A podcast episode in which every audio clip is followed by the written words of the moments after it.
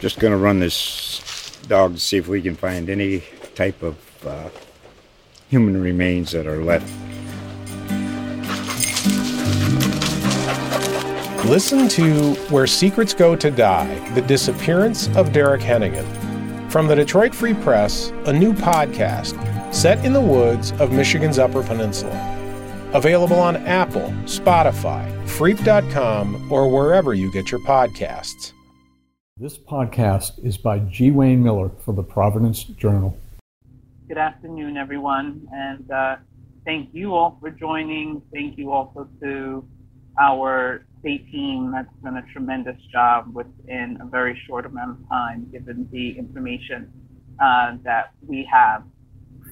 Um, so we very much appreciate having you all uh, help in being messengers of accurate information today. We are always very appreciative of the media's partnership with us. So as everyone knows, the Centers for Disease Control and Prevention and the FDA are recommending a pause in the use of Johnson & Johnson vaccine out of an abundance of caution. And as we announced this morning, Rhode Island will follow this recommendation. CDC and FDA are reviewing data involving six reported cases of a rare and severe type of blood clot in individuals uh, that occurred uh, a few weeks after receiving the J and J vaccine. These were instances in which six people out of 6.85 million people who received Johnson and Johnson doses. With those numbers, I want to emphasize what the CDC and FDA are saying right now. These adverse events seem to be extremely rare it essentially occurred in one out of one million people who uh, have received the Johnson and Johnson doses. We actually have administered only 31,500 doses of Johnson Johnson here in Rhode Island. To share a little bit more about uh, what is being evaluated, these six cases demonstrated a type of blood clot called cerebral venous sinus thrombosis. And it's important to note that the appearance of this rare blood clot occurred in combination with very low levels of blood platelets.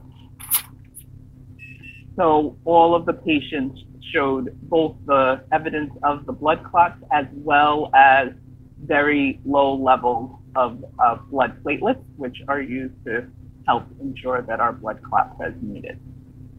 All six cases occurred among women between the ages of 18 and 48, and the symptoms occurred 6 to 13 days after vaccination. That's also an important component. Tomorrow, there will be a special meeting of the Advisory Committee on Immunization Practices, the national entity, to review and assess the six cases in much more detail, leveraging all of the data nationally and internationally that they have access to. This advisory committee on immunization practices, as many of you know, is a group that provides guidance to the Centers for Disease Control and Prevention. The FDA will review the report from the CDC's Advisory Committee on Immunization Practices and will also conduct its own review. So, as I've mentioned, uh, there have been 31,000 doses of Johnson & Johnson vaccine um, administered here in Rhode Island, and we have not had any of these adverse events reported. What's helpful to see with this entire process is that we have a robust monitoring system at the national level that is transparent, is uh, comprehensive, and is rapid in its response. Um, we've already had several meetings with our federal uh, partners this morning. We've already joined in with the governor on the NGA call this morning as well. Every uh, level of engagement is uh, accountable and involved in this process in helping to ensure that we are thoughtful and can take the opportunity to pause so that we can make sure that providers have the information that they need, which we're also working on ensuring our providers are equipped with here in Rhode Island, with understanding this rare um, clotting uh, condition and how to treat it in a way that's distinct from uh, the typical approach. And then also to be able to pause and assess are there any more than the six that have been identified um, so that we can be sure and uh, confident with the information that we have available to us. So it's important to be able to relay to Rhode Islanders that the uh, robust uh, monitoring system that we have talked about from the beginning is demonstrating its full effect here in our ability to do this with um, access to data among millions of individuals who have been vaccinated. Because again, this is a result of six cases out of 6.85 million doses nationally that have been administered. So if you were vaccinated with the Johnson & Johnson vaccine more than a month ago, that's before March 13th, your risk is extremely low for having any sort of complications or challenges.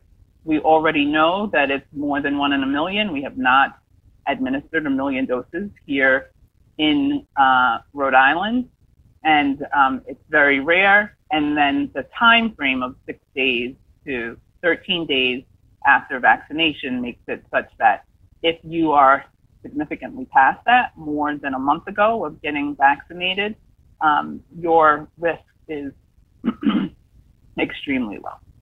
If you have been vaccinated with Johnson and Johnson vaccine in the last three weeks, your risk is also very low, given that overall data point of one for every million vaccinated. However, we want to ensure that you are equipped with the information to know what to watch for. We also want to work with our excellent providers here in Rhode Island to make sure that they are equipped.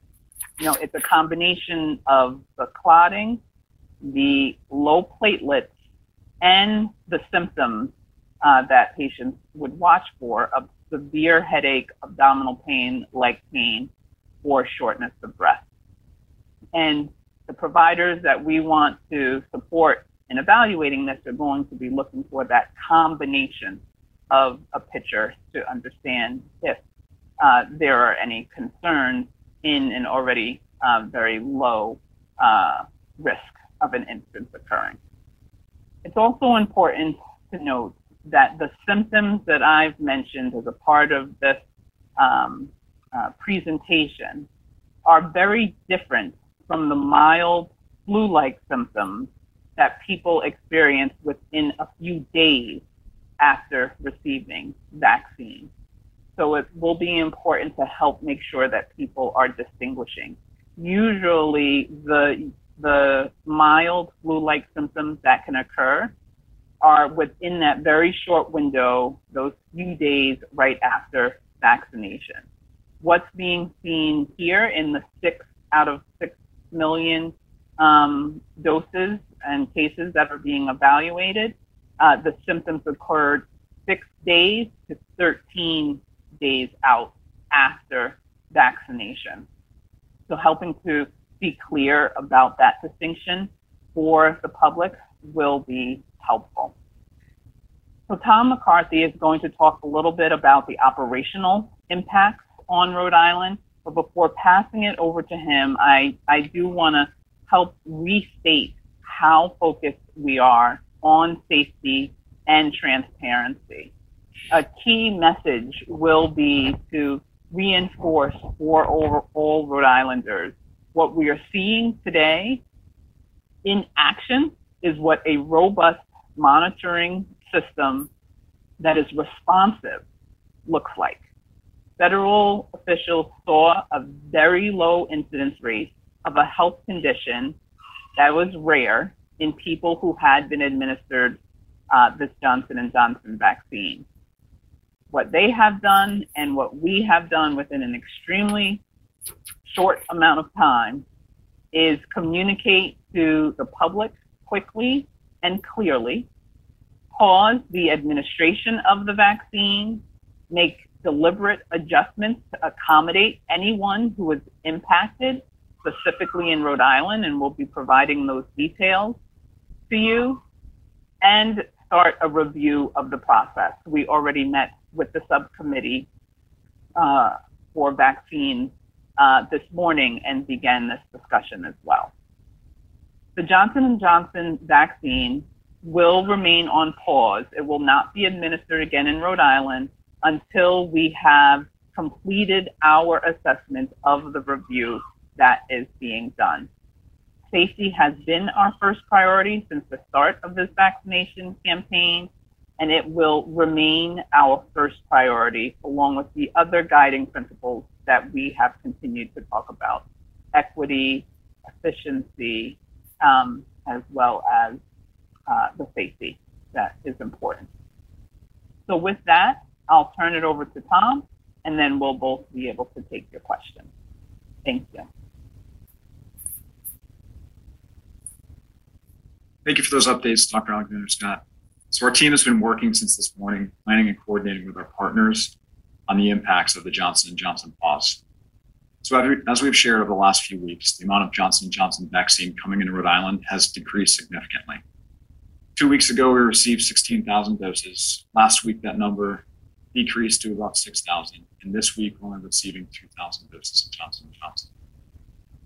Now, those 2,000 doses are in addition to 1,400 of the Johnson & Johnson vaccine that we've carried over from last week for a total of 3,400 doses that are currently in the state.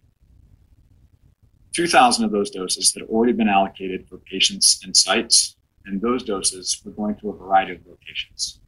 They're going primarily to mass vaccination sites, independent pharmacies, high density community sites, on site housing clinics, regional municipal sites, and vaccinators for homebound Rhode Islanders, hospitals, and community health centers. The good news is that we have enough Pfizer and Moderna vaccine to cover all 2,000 doses. So, what that means is for most people, their appointment date, time, and location will not change, just the vaccine that they receive. But we switch to either Pfizer or Moderna. There, have, there may be some people that have to have their appointments rescheduled. Our estimate is roughly 300 of our 2,000 doses from the state allocation. But everyone who has a Johnson & Johnson appointment will get vaccinated. Currently, those impacted are patients that made an appointment at Greenline Pharmacy, White Cross Pharmacy, and Rhode Island Free Clinic. Those providers will be calling and rescheduling those appointments uh, with their patients. As you know, some of our pharmacy partners receive direct allocations from the federal government. Rhode Islanders who made appointments at retail pharmacies, doses of the Johnson & Johnson vaccine, may be contacted while rescheduling as well. We're continuing to work with CVS, Walgreens, Stop and Shop, and Walmart to ensure that everyone that had a Johnson & Johnson appointment is taken care of. So in closing, we're still on track to expand eligibility on April 19th. It's important to note that while the Johnson & Johnson vaccine is an important and effective tool in the fight against COVID-19, so far it's only represented just less than 5% of the total vaccine allocated to the state. So we'll continue to update our vaccination plans as we learn more from the FDA and the CDC in the coming days. Just going to run this dog to see if we can find any type of uh, human remains that are left. Listen to Where Secrets Go to Die The Disappearance of Derek Hennigan From the Detroit Free Press, a new podcast set in the woods of Michigan's Upper Peninsula. Available on Apple, Spotify, Freep.com, or wherever you get your podcasts.